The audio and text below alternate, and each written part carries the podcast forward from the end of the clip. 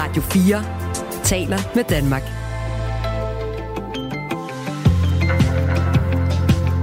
Velkommen til Radio 4 morgen. På trods af en forsinket rejse, så er Andreas Mogensen endelig på plads i rummet.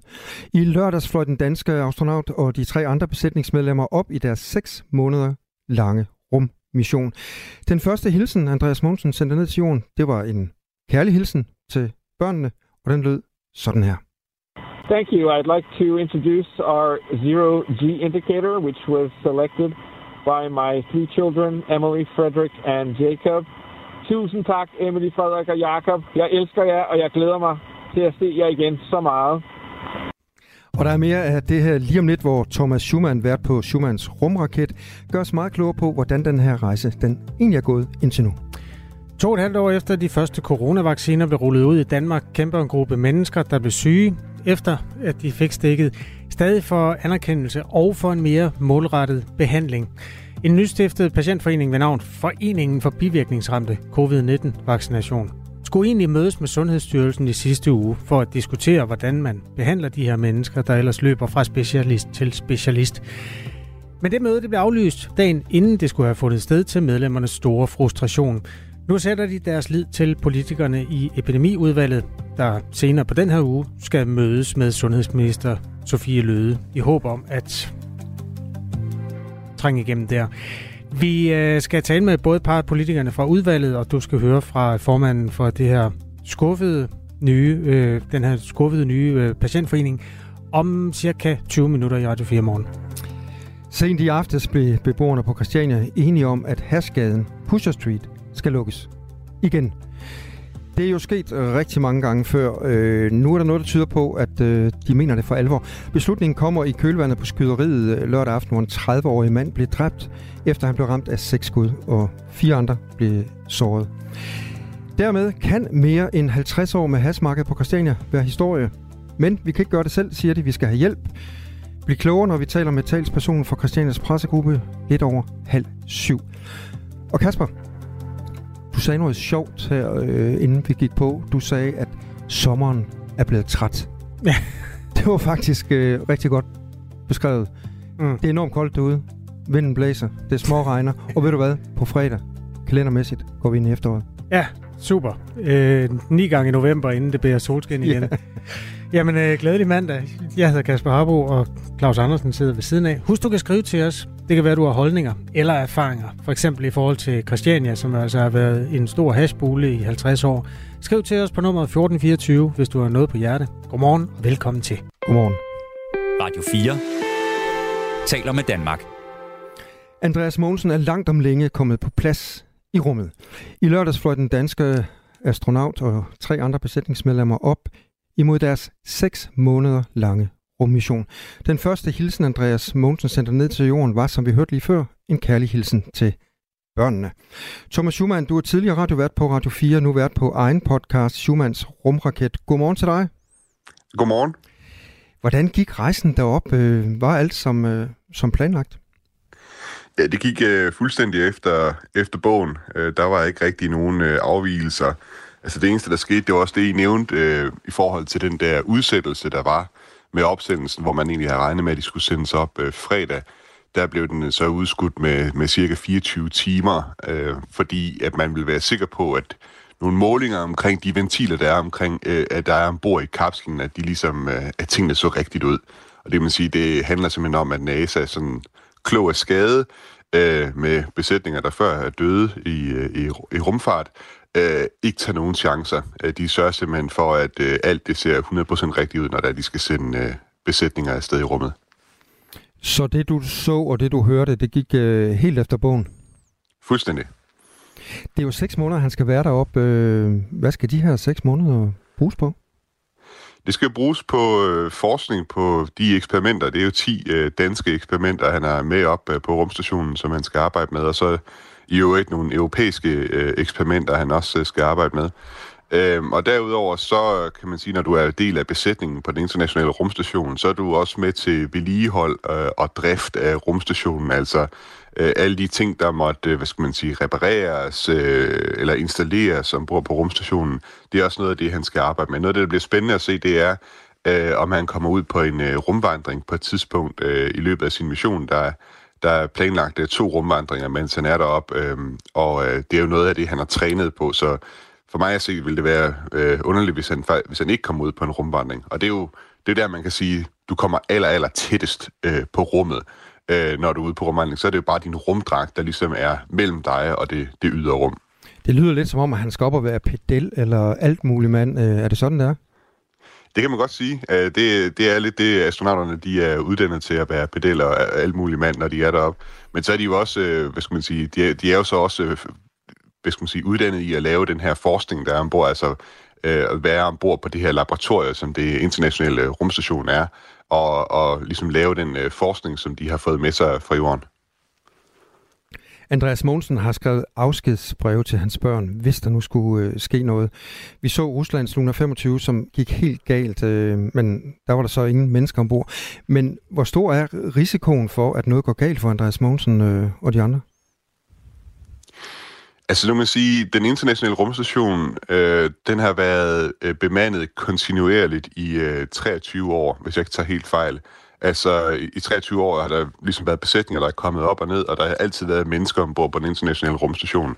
Så i den forstand, så er rumstationen jo, det er jo ret rutine, Øhm, og selvom, altså, men, men, men selvfølgelig altid med rumfart, der er nogle, der er nogle særlige øh, risici og særlige farer. Man kan sige, at den største risiko, der er, for astronauterne lige nu op på den internationale rumstation, det er jo det rumskrot, som øh, flyver rundt. Og det er jo sådan med mellemrum, at øh, astronauterne de bliver nødt til at søge ned i deres øh, rumkapsler. Øh, I det tilfælde, at øh, rumstationen skulle blive ramt af et stykke øh, rumskrot, at de så øh, ligesom øh, tager afsted øh, med det samme.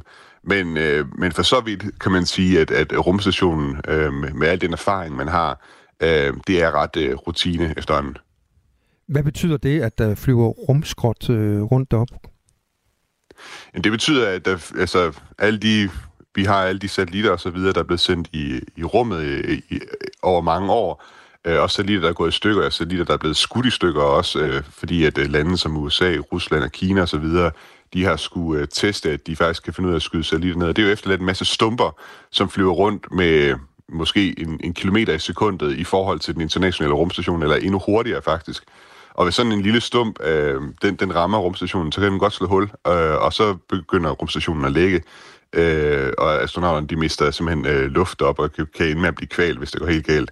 Eller at den simpelthen slår altså, øh, andre komponenter i, i stykker. Der kan være læk, øh, for eksempel med ammoniak, øh, ombord på rumstationen. Noget af den, altså det er noget af det, man bruger til at køle øh, rumstationer. Det er rigtig giftigt for, øh, for astronauterne.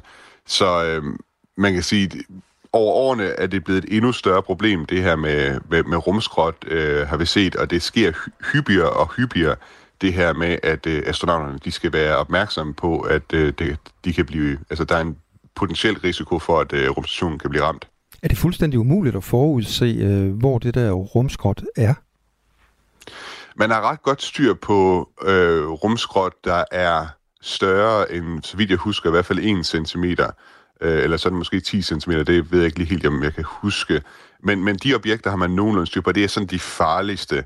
Men øh, alt, der er under 1 cm, og der er millioner af, af stykker øh, rumskrot, øh, som er under 1 cm, øh, det kan man ikke spore fra jorden. Så det er faktisk for så vidt øh, umuligt, om man vil.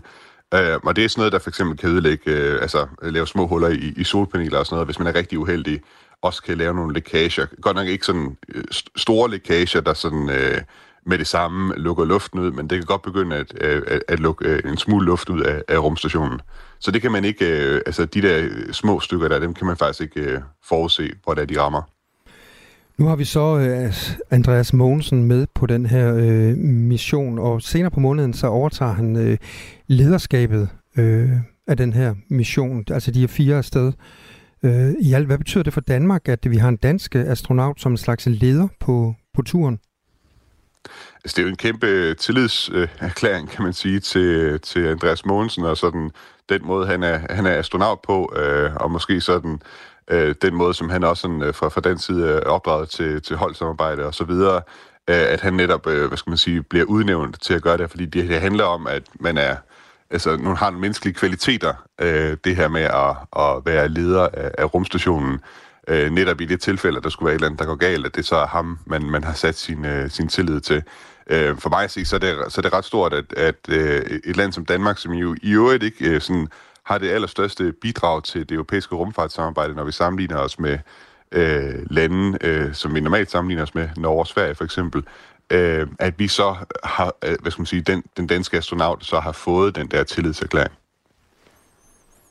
Thomas Schumann, jeg læste, at man klokken 4.03 dansk tid kunne se øh, den internationale rumstation. Det er sådan det tidspunkt på natten, hvor den befinder sig, der hvor den stadig får sollys, men hvor vi ikke har fået noget endnu. Så kontrasten er så stor, så man kan se den.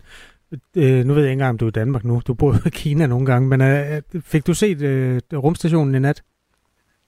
Øh, jeg, jeg er i Danmark, men øh, jeg stod ikke op for at se rumstationen i nat, øh, må jeg indrømme. Jeg ved heller ikke, om det var overskyet på det tidspunkt. Det skal man også være opmærksom på, at øh, skyerne jo godt kan, hvad skal man sige, dække for, for rumstationen, ligesom det kan dække for stjernerne osv.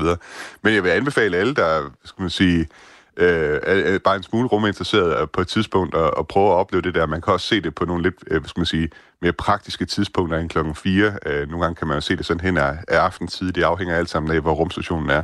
Der er en hjemmeside, der hedder Heavens Above, hvor man kan gå ind, og så kan man skrive, hvor man bor, øhm, og så øh, giver den simpelthen, spytter den simpelthen et, øh, et, et tidspunkt ud for, hvornår det er, du kan se den internationale rumstation.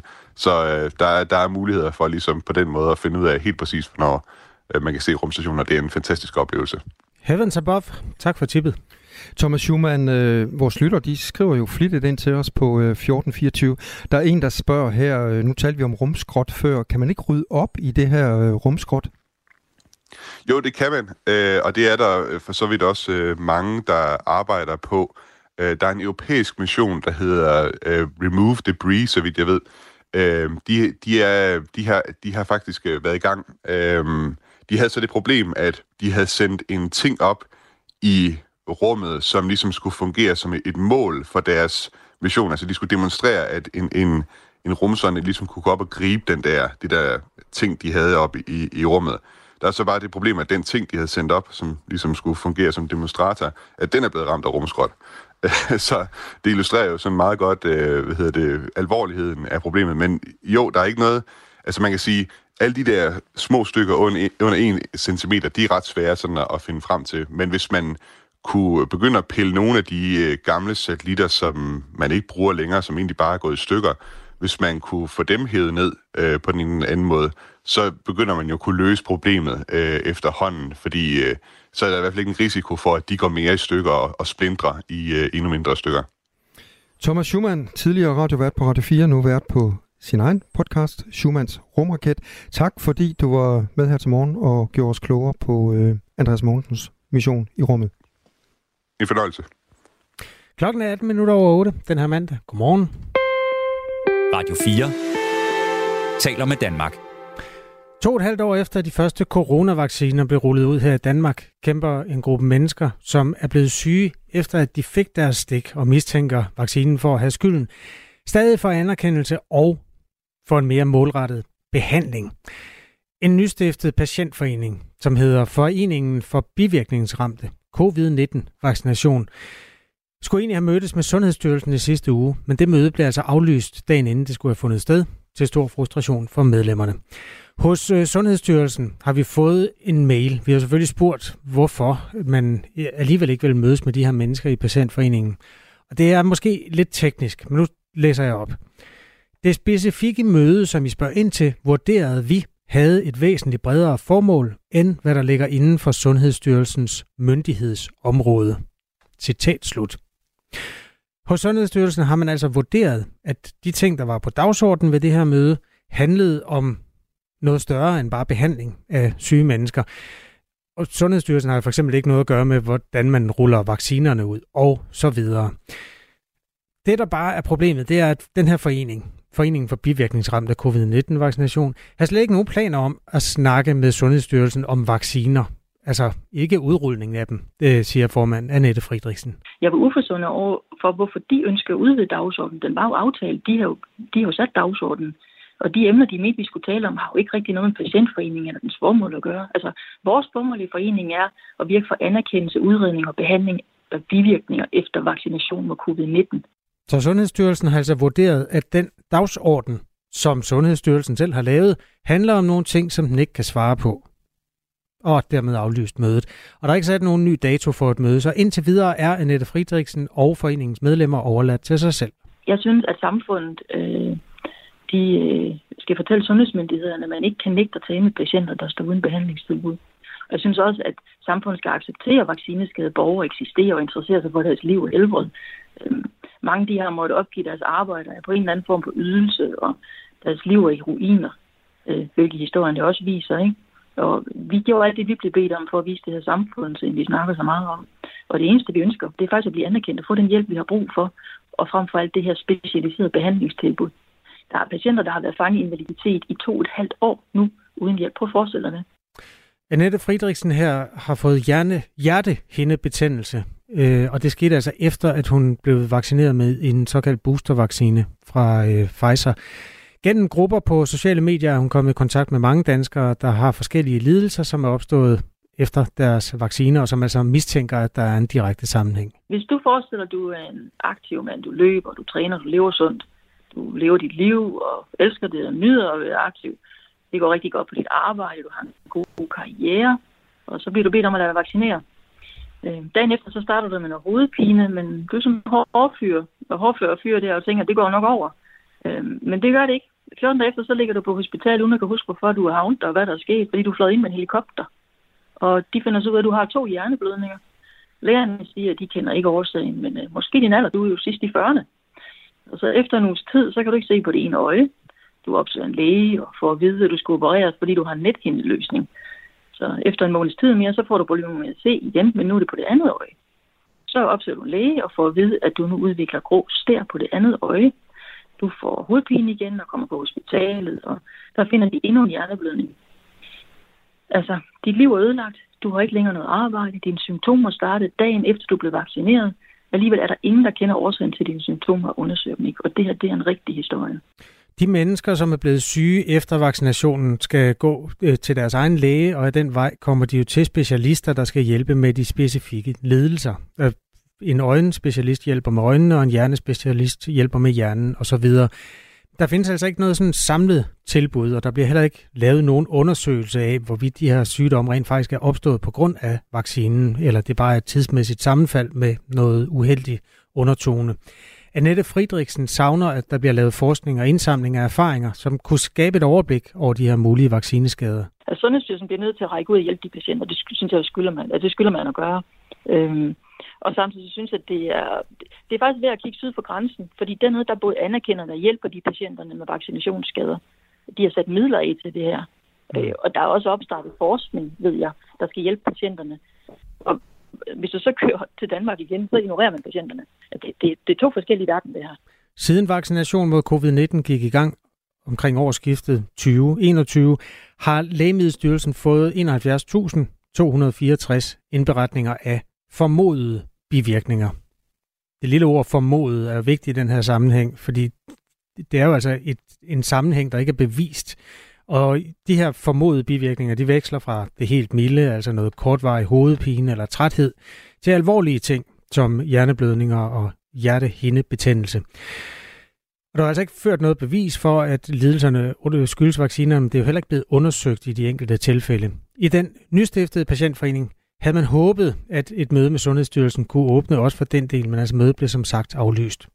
Vaccineforsker Christine Stabel Ben, der er professor ved Syddansk Universitet, mener, at Sundhedsstyrelsen sender et dårligt signal ved at aflyse, øh, uanset om sygdommen så skyldes vaccinen eller ej. Hun advarer om, at den manglende dialog kan skade tilliden til sundhedssystemet, og dermed også kommende vaccinationsprogrammer.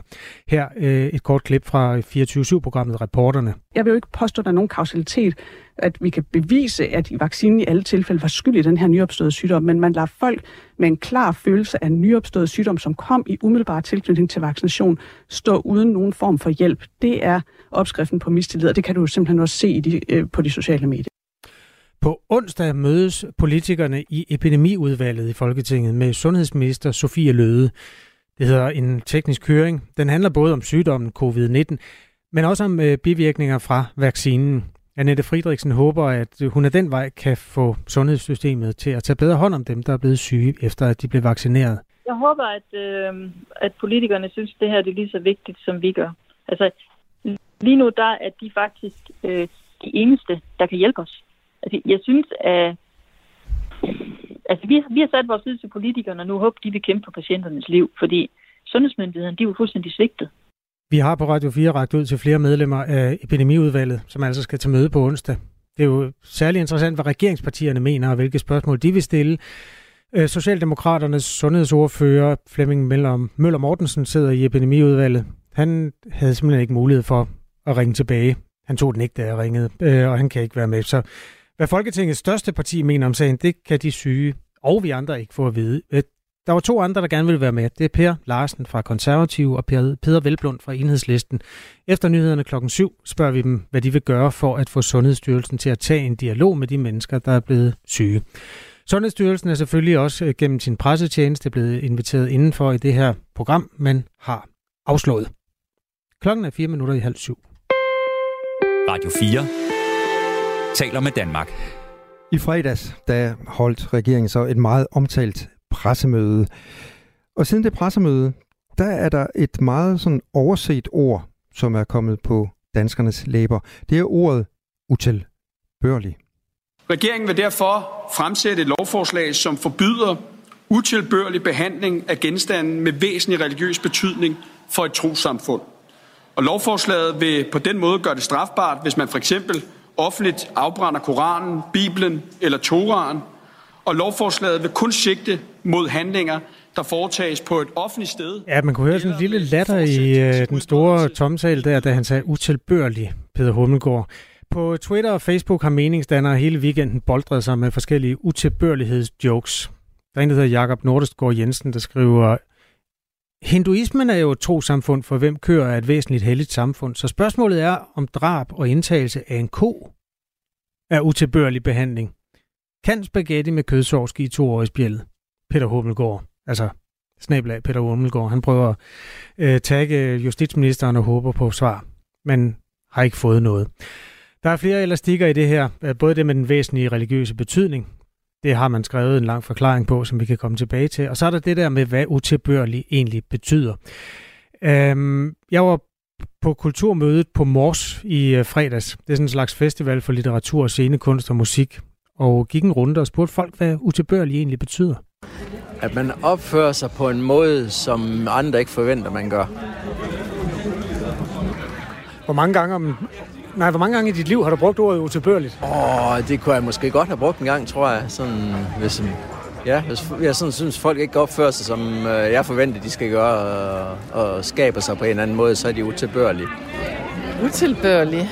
Øh, jamen, det betyder, at der er noget, der ikke er egnet. Øh, det er ikke egnet for at gøre de forskellige ting. Man kan være utilbørlig, om et menneske kan være utilbørlig. Nej, Nej, det har jeg ikke rigtig helt stor... Nej. Så er din tur. Hvad betyder utilbørlig? Det har jeg faktisk ikke nærmest om. Så en, øh, nej, en kvalificeret gæt. Aldrig. Nej.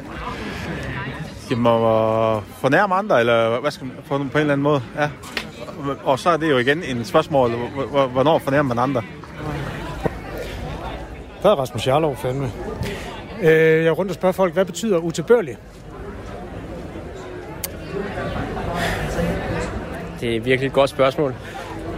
Det betyder um, upassende, vil jeg mene. Hvem kan vurdere, om noget er upassende? Det mener regeringen jo åbenbart, at den kan. Øh, jeg synes selv, det er en glidebane og et kæmpe skridt væk fra et frit samfund, hvor man kan kritisere ideologier herunder også religiøse ideologier sagde altså konservativ Rasmus Jarlov, der også var en tur på kulturmødet på Mors. Øh, ordet utilbørligt, det bliver jo ikke brugt super meget. Og derfor er det måske også interessant, hvordan en politimand eller kvinde, der står på gaden og overværer en eller anden form for omgang med, lad os sige en koran, skal vurdere, om den person, der gør det, skal anholdes. Vi har øh, Heino Kegel, som er formand for Politiforbundet, med lidt senere, fordi han ønsker sig sandelig også nogle sådan mere præcise definitioner end bare ordet utilbørlig. Jeg har også ringet til en sprogforsker, den får du lige lidt senere, fordi han kendte faktisk godt ordet utilbørlig til bunds, så, så kan du få et stykke sprogvidenskab omkring det ord lidt senere her i Radio 4 morgen. Nu er klokken halv syv. Malu Freimann, værsgo. Nu er der nyheder på Radio 4. Pusher Street på Christiania skal lukkes hurtigst muligt. Det er christianitterne i går aftes besluttet på et fællesmøde. Det er første gang, at et samlet Christiania melder ud, at man vil have gaden lukket, siger Hulda Mader, der er talsperson for Christianias pressegruppe. Det er et stort skridt, og det har ikke været nogen nem beslutning, men der er et meget stort flertal på fællesmødet, som gik ind for, at det skal lukkes, siger Hulda Mader. Fællesmødet er blevet afholdt efter, at en 30-årig mand lørdag blev dræbt i en skudepisode på Pusher Street. Gaden er kendt for at være centrum for den organiserede hashhandel på Christiania. Justitsminister Peter Hummelgaard er enig i, at hashhandlen på Christiania skal stoppes hurtigst muligt. Det siger han til TV2. Pusher Street skal lukkes, og Christiania skal normaliseres. Der er flere, der har et medansvar for, at banderne herrer på Christiania, siger ministeren. Der er ikke nogen hurtige og nemme løsninger, fordi Pusher Street står oven på 50 års historie og 50 års kultur, hvoraf langt de fleste af årene har beboerne på Christiania holdt hånden over den organiserede kriminalitet. Nu melder Hummelgaard igen opbakning til aftalen om at lukke Pusher Street, som allerede var på plads i juni. Det skete på et møde med overborgmester Sofie Hestorp Andersen, repræsentanter fra, fra Christiania, samt fristadens advokat Knud Folschak og Københavns politidirektør Anne Tønnes. Det er ikke noget, vi kan vente på skal tage lang tid. Det er noget, vi skal fremskynde, og vi er nødt til at accelerere, fordi det, der skete i går, det kan vi simpelthen ikke acceptere. Ministeren bebuder også, at regeringen snart vil præsentere en bandepakke. Politiet har anholdt og varetægtsfængslet en 18-årig mand for drab og drabsforsøg i sagen. De leder fortsat efter to uidentificerede gerningsmænd. Falske e-mail, mystiske beskeder i indbakken og opkald fra folk, der udgiver sig for at være andre.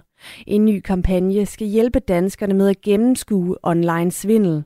Hvert år bliver omkring 150.000 danskere udsat for digital svindel. En svindel, der samlet løber op i et 60 millionbeløb. Det kriminalpræventive råd står bag den nye kampagne, og håbet er, at jo mere opmærksomhed der kommer på emnet, jo større er sandsynligheden for, at folk vil tænke sig ekstra om. Det siger formand Erik Christensen fra det kriminalpræventive råd. Vi har jo en forhåbning om, at jo flere kampagner og mere fokus, der bliver sat på, øh, på digital svindel, jo øh, større sandsynlighed er der for, at vi hver især tænker os om, øh, når der kommer nogle mails eller sms, øh, som, øh, som ikke er fra, fra hvad skal vi sige, øh, myndighedsinstitutioner øh, eller andre. Digital svindel er eksempelvis misbrug af betalingskort, snyd ved handel, bedrageri, identitetstyveri og hadfulde ytringer. De fleste, de fleste danskere oplever at blive udsat for digital svindel, når de handler på nettet. Her mister offrene i gennemsnit 2.300 kroner. Offrene for, kontant, for kontaktbedrageri mister i gennemsnit 8.300 kroner, og i nogle tilfælde flere 100.000 kroner. Erik Christensen pointerer, at digital svindel er et stort problem. Jeg tror, det er et stort problem for den enkelte, der bliver svindlet. Det har jo ikke nødt at være det, der måske er det, der fylder mest i statistikkerne i forhold til, når vi snakker kriminalitet generelt. Men for den enkelte er det jo bare et enormt stort problem. Kampagnen fra det Kriminalpræventive Råd kører på de sociale medier fra slutningen af august til oktober. I morgentimerne lokale togbanker, ellers kommer der lidt eller nogen sol, og især først på dagen enkle byer. Temperaturen den kommer til at ligge mellem 16 og 19 grader, og der kommer en svag til jævn vestlig vind. Du har lyttet til nyhederne på Radio 4. Du lytter til Radio 4 morgen. Husk, du kan skrive en sms til os på 1424. Danmark får en lov mod utilbørlig behandling af genstande med væsentlig religiøs betydning. Og mens der er mange danskere, der ikke rigtig ved, hvad utilbørlig betyder, så øh, forstår man det åbenbart i de muslimske mellemøstlige lande, og takker jo Danmark. Der er et stykke diplomatisk arbejde, der ikke er overstået endnu, men det bliver altså taget godt ned, lyder øh, det indtil videre hos en tidligere rådgiver hos Udenrigsministeriet, som følger med i mediebilledet i Mellemøsten. Hele grunden til, at det overhovedet har releva- været relevant at lave det her kryptiske lovforslag, er jo altså reaktioner i de muslimske lande oven, lande oven på koranafbrændinger. Vi øh, læser mellemøstlige aviser sammen med Fatih El Abed om cirka et kvarter her i Radio 4 morgen, som er befolket af Claus Andersen og Kasper Harbo. Godmorgen. Godmorgen. Radio 4 taler med Danmark. Sent i aftes blev beboerne på Christiania enige om, at Hasgaden, Pusher Street, skal lukkes. Beslutningen kommer i kølvandet på skyderiet lørdag aften, hvor en 30-årig mand blev dræbt, efter han blev ramt af seks skud. Og under samme episode blev fire andre såret. Situationen på Christiania er kommet ud af kontrol, siger christianitterne selv, og problemerne de er nu så store, at det er umuligt at se anden udvej end at øh, lukke Pusher Street. Med os nu har vi nu Hulda Mader, talsperson for Christianias pressegruppe. Godmorgen. Godmorgen. Hulda Mader, så sent som 8. august, der lukkede I jo rent faktisk Pusher Street med blandt andet øh, betonblokke. Men allerede få timer efter, så fjernede maskerede mænd afspærringen igen. Og Pusher Street har jo været lukket flere gange før. Hvorfor skulle det lykkes den her gang? Ja, den her gang, så er det jo sådan, at det ikke Altså, vi kan ikke lukke, og det har vi, vi kan ikke lukke gaden, det har vi ligesom meddelt, at det har vi slet ikke øh, kræfter til, eller muligheder for, eller ressourcer til. Så derfor så lægger vi det nu ud til de ansvarlige myndigheder og siger, altså, vi vil som Christiania gerne have lukket Pussy Street. Og så må vi se, hvad der sker. Jamen, er I klar til det? Altså, I har jo ikke været det før. Altså, som... Jamen, det er derfor, selvfølgelig er vi klar til det nu.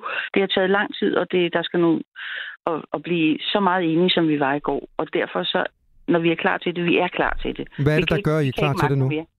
Ja, nu er der, altså, der har lige været legemordere ind og likvidere øh, en mand, plus alle øh, sagsløse mennesker er blevet ramt af indtil flere skud. Det er en fuldstændig uholdbar situation. Vi kan ikke leve med sådan et voldsregime. Så derfor så er vi kommet dertil, nu må Pusher Street lukke. Så hvordan forestiller I jer, at det så skal foregå herfra? Det har vi sådan set ikke så mange meninger om, fordi vi har prøvet selv at lukke det indtil flere gange under corona og her sidst, og det er ikke lykkedes for os at, at dæmme op for, for, for hashandlen. Så vi håber, der er nogle øh, ansvarlige politikere, der finder ud af, hvordan man gør det her, fordi det er for meget for civilpersoner at, at skulle prøve at finde ud af det her, fordi det, vi vil ikke stå og være altså, skydeskiver for, for vanvittige personer, der bare skylder folk. Hulda vi har været i kontakt med justitsminister Peter Hummelgaard, der siger sådan her til os.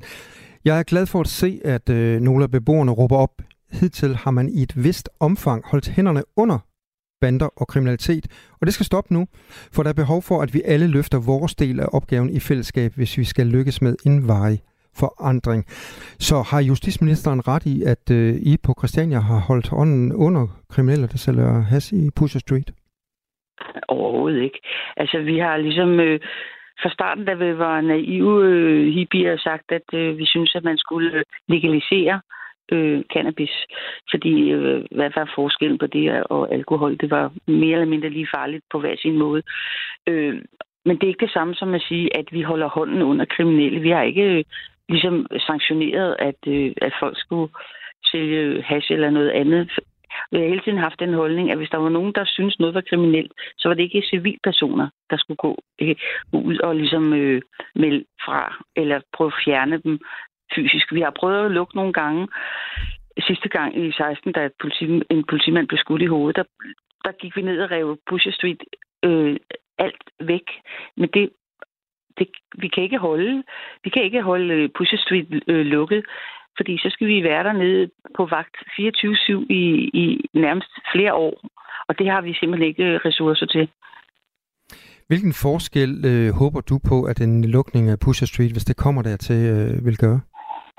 Jamen, det vil jo gøre, at, at der bliver, at man ikke føler sig øh, bange, at man ikke føler sig intimideret, at vi kan lave nogle andre ting ned den gade, som er meget mere øh, øh, sprudlende og kreative, og, øh, og ikke det der, altså som, som Pussy der udviklede sig på det sidste år, så er det virkelig, virkelig et grimt sted at være. I 1978, knap syv år efter grundlæggelsen af Christiania, var miljøet på fristaden blevet så råt, at flere af de originale hippier emigrerede til fredelige omgivelser, for eksempel på Djursland eller Møn. Ja. Det førte til en stor høring i Den Grå Hal, og her besluttede I, Christianitter, så at indlede junk-blokaden. Så fra november 1979, der stoppede christianitterne al handel med hårde stoffer, med magt. Og i begyndelsen af 1980'erne, der smed I rent faktisk bullshit-rockerne ud af fristaden. Det skete efter en periode med vilkårlig vold mod flere kristianitter. Så dengang i 80'erne kunne I smide rockergruppen Bullshit ud. Hvorfor har I ikke gjort noget lignende med HA og Satudara, som øh, dominerer markedet øh, lige nu? Hvorfor har I ikke gjort det for længe siden? For det første så var det sådan, at øh, Bullshit jo blev decimeret. Først altså, de blev øh, slået ihjel af HA, og, og der var der var et rimeligt antal, og øh, da de så var blevet taget for mor og andre ting, så var der ikke så mange tilbage af dem, og så kunne vi smide dem ud. Og der var ikke nogen andre bander udenom. Som det er nu, så er der er så mange forskellige øh, bander involveret i, i hvad nu det hedder, Pussy Street, at det er ikke muligt for os mere. Og det er meget mere råt nu. Altså, jeg var der også dengang. Og det her, det slår alle. Altså, der var ikke skuddrab i gadene, jeg ved ikke hvad, og voldsepisoder konstant på den måde. Det er et helt andet billede, der er nu. Men nu siger du så, at øh, det her skuddrab, altså senest øh, lørdag aften, øh, ligesom har samlet jer kristianitter, og nu, nu skal det være nu. Men den modstand, der før har været øh, internt blandt jer kristianitter i forhold til at lukke øh, Pusher Street, hvordan kan den sådan forsvinde som duk for solen? Det er jo fordi, at det efterhånden øh, har vist sig, at gaden, altså gammel, kan man sige, som det var før, så var kendt man folk, og man kunne måske tale sig til rette eller, eller holde nogle møder og sige, nu stopper det, og, og vi vidste, hvem det var. Nu, som det er nu, så er det at en totalt fremmed øh, mængde af mennesker, der står dernede, som vi ikke kender, som vi ikke kan sige noget til og det har bygget sig op. Øh, altså, aktionen sidst øh, har været bygget op over nogle måneder. Det er to år siden, vi startede med nok er nok. Øh, og det var, hvor vi på et fællesmøde kom frem til, at, øh, at vi ville ikke tage ansvar for den gade mere. Det kunne vi simpelthen. Vi ville ikke, øh, vi ville ikke sige Christiania og Pusher Street i en sætning. Det var, havde ikke noget med os at gøre. Og det er så efterhånden, og så det er jo taget lang tid at komme hertil. Og, og, øh, og det er blevet værre og værre. Og den her episode i øh, med skuddrab og, og sagsløse mennesker og turister, der bliver såret, det er langt over en værtsgrænse. Hulda Mader, øh, der, der er som sagt lytter, der skriver ind til os. Der er Rasmus Kaiser her, der spørger, nu ved jeg faktisk ikke, øh, om det allerede eksisterer, men han spørger i hvert fald, kan man ikke lave en nærpolitistation på, på Pusher Street? Jamen, er det, det er jo politiet, det er jo politiets og politikernes øh, opgave at finde ud af, hvordan det vi, vi finder ud af det her. Det, det her det er grund til, at vi, vi siger, vi siger, værsgo, vi vil gerne have den lukket, luk den. Og så må de finde de metoder, de mener er de bedste til at gøre det. Sådan, så det ikke spreder sig på Christiania, som det gjorde før. De andre gange, vi har prøvet at lukke, der er det bare flyttet rundt øh, på, på, på selve området eller udenfor. Og det, det vi beder om nu, det er, kan ikke godt sørge for, at det ikke spreder sig på Christiania eller på Christianshavn. Men hvad siger du til sådan et forslag? Altså vil I have lyst til at have politiet så tæt på? Øh, det, hvis det er en del af løsningen, så må det være sådan. Så er der en Lars, der skriver til os, øh, I ligger som I har ret. Jo, det kan jeg bare sige. Det var bare et nå fra jer. Ja, ja, altså, det er jo ikke en, det er jo bare et udsagn, ikke? Vi ligger ikke, som vi har ret. Vi har ikke bedt om det her. Vi har ikke bedt om, at folk bliver slået ihjel. Så det, det kan jeg simpelthen ikke forholde mig til. Nej, men I har i en årrække været med til at øh, holde øh, hashandlen i gang? Vi har ikke været med til at holde hashandlen i gang. Vi har tolereret, at den har fungeret mm, på, på... Ja. Så vi har ikke øh, bedt alle mulige kriminelle om at, at slå alle mulige mennesker ihjel, eller at det bliver overtaget. Vi har, har lang tid haft den holdning, at man skulle prøve på at legalisere vi gik ind for fri has og legalisering. Men ikke, og da det ikke kan ske åbenbart, så må der jo andre metoder til. Og det kan vi ikke. Så der er en øh, tredje, der spørger her, er projektet Christiania en fiasko? Bestemt ikke, fordi det er det, vi prøver at sige. Christiania og, og, og hvad nu det hedder, Pusher Street, har ikke noget med hinanden at gøre. Men Hulda Mader, øh, hvis det lykkes at få lukket Pusher Street og få øh, Hassan ud af Christiania, hvad nytter det så, hvis øh, den Hassan bare rykker et andet sted hen i, øh, i hovedstaden? Hvordan har I det med det? Måske mistede vi øh, Mader her. Det er der meget, der tyder på. Jeg tror, hun forsvandt. Ja. Tak til øh, Hulda Mater, og øh, tak til de mennesker, der skriver ind til os på nummer 1424 på Aktuelle Historier. Det er vi glade for. Klokken er kvart i syv. Musik er en hurtig genvej til at komme ind bag facaden. Hvis man skal sige essensen af, hvem er jeg, så er det de samme. Ind bag den offentlige person. De synger også irriterende godt. I Portrætalbum bruger Anders Bøtter musikken til at vise nye sider af sine gæster. Gita Nørby, Tim Christen, Sofie Gråbøl, Anders Akker, Allan Olsen. Både dem, du er fan af, og dem, du ikke troede, du havde noget til fælles med. Velkommen til Portrætalbum. Lyt til Portrætalbum i Radio 4's app, eller der, hvor du lytter til podcast. What did you learn in school today, dear little boy of mine? What did you learn in school today, dear little boy of mine?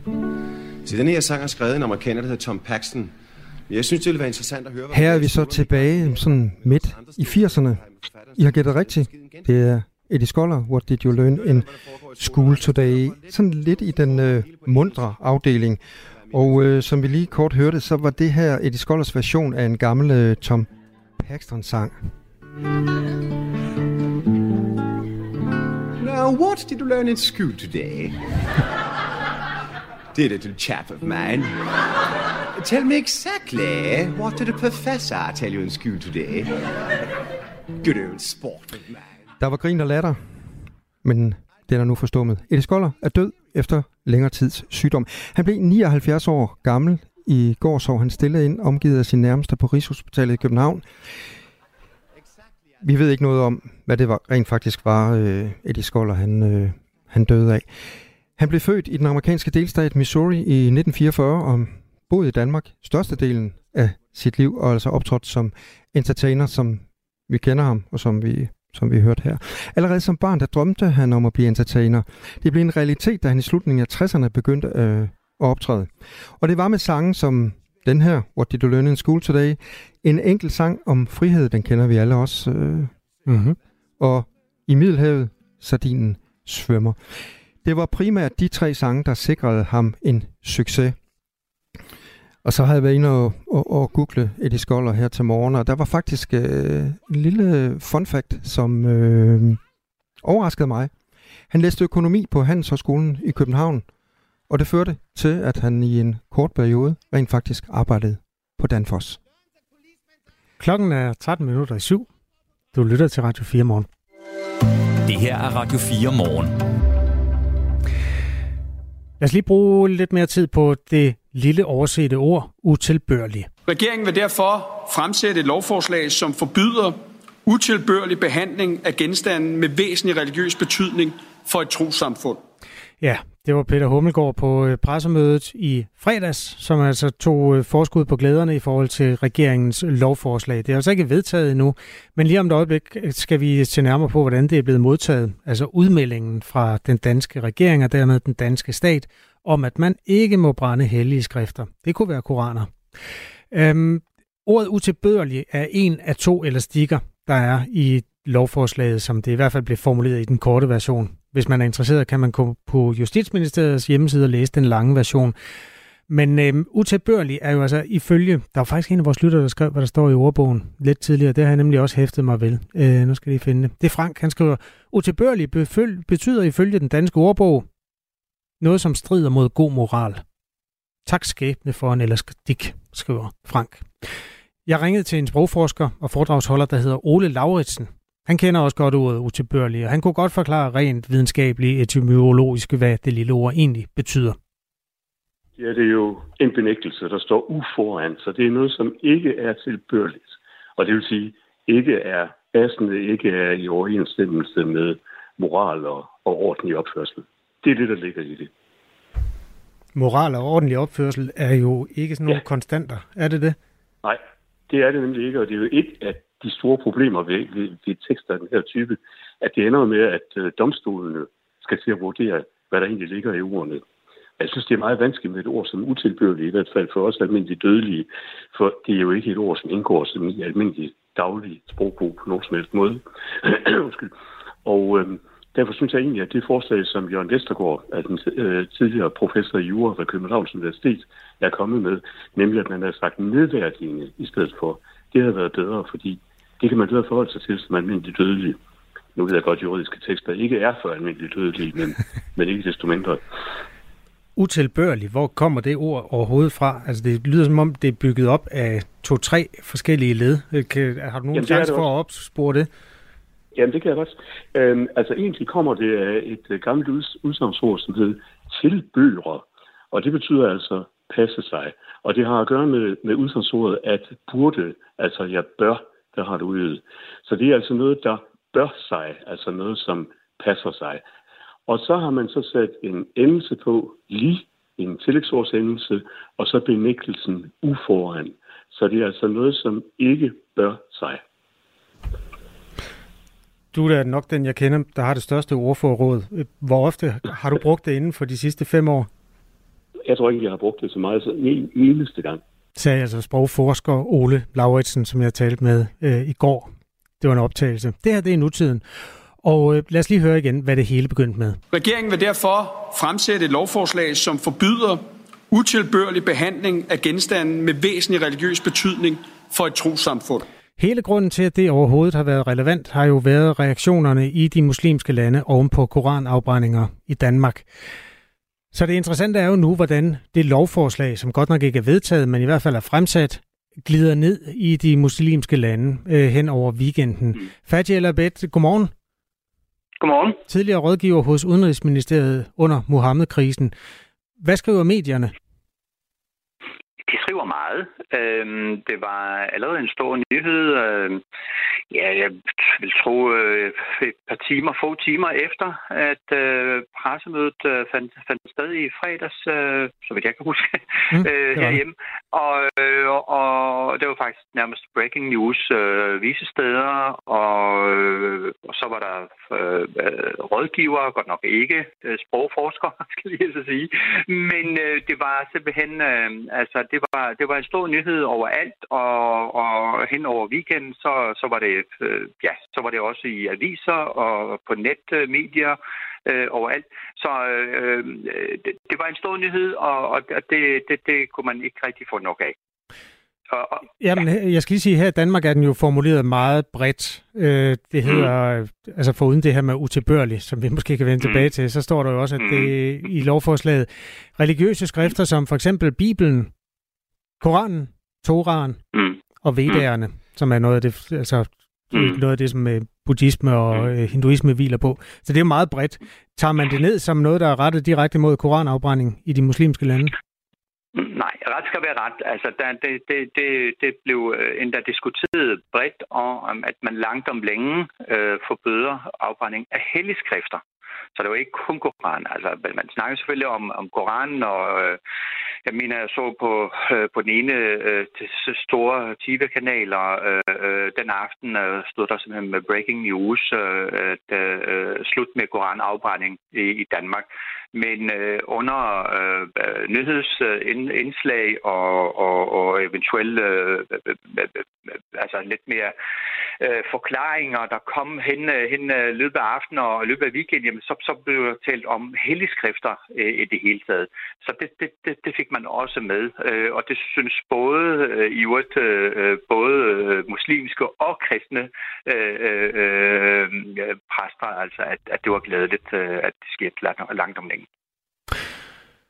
Flere stemmer i sådan de officielle lag har også over for udenrigsminister Lars Løkke Rasmussen rost det her danske forslag. Blandt andet har han været i øh, kontakt med den irakiske udenrigsminister Fuad Hussein og ja, flere andre. Det, der er interessant ved det her, er jo, at der er en terrortrussel, og, øh, og terror, det bliver altid udført af, af, af pøbel, altså folk fra de laveste lag. Øh, så, så er der måske nogen i nogle højere lag, der trækker i trådene, og så er der nogle stater, som måske, måske ikke, altså også har noget med de her ting at gøre. Hvor, hvor meget skal der til for at komme ned til pøbelen med det her? Altså, der, der, der, skal, der, skal, der skal ikke ret meget, øh, fordi det, øh, når, så snart, øh, så snart det er, øh, så snart det, det videreformidles af, af de arabiske medier, og skal også måske lige nævne øh, øh, og minde øh, lytterne om, øh, at øh, der er altså, altså cirka plus minus øh, 500 øh, øh, pan-arabiske satellitkanaler, øh, øh, der sender simpelthen bare 24-7 altså, øh, nyheder. Så der skal ikke ret meget til, før de når frem, og for slet ikke tale så, at, at, at det så kom senere over alle netmedier.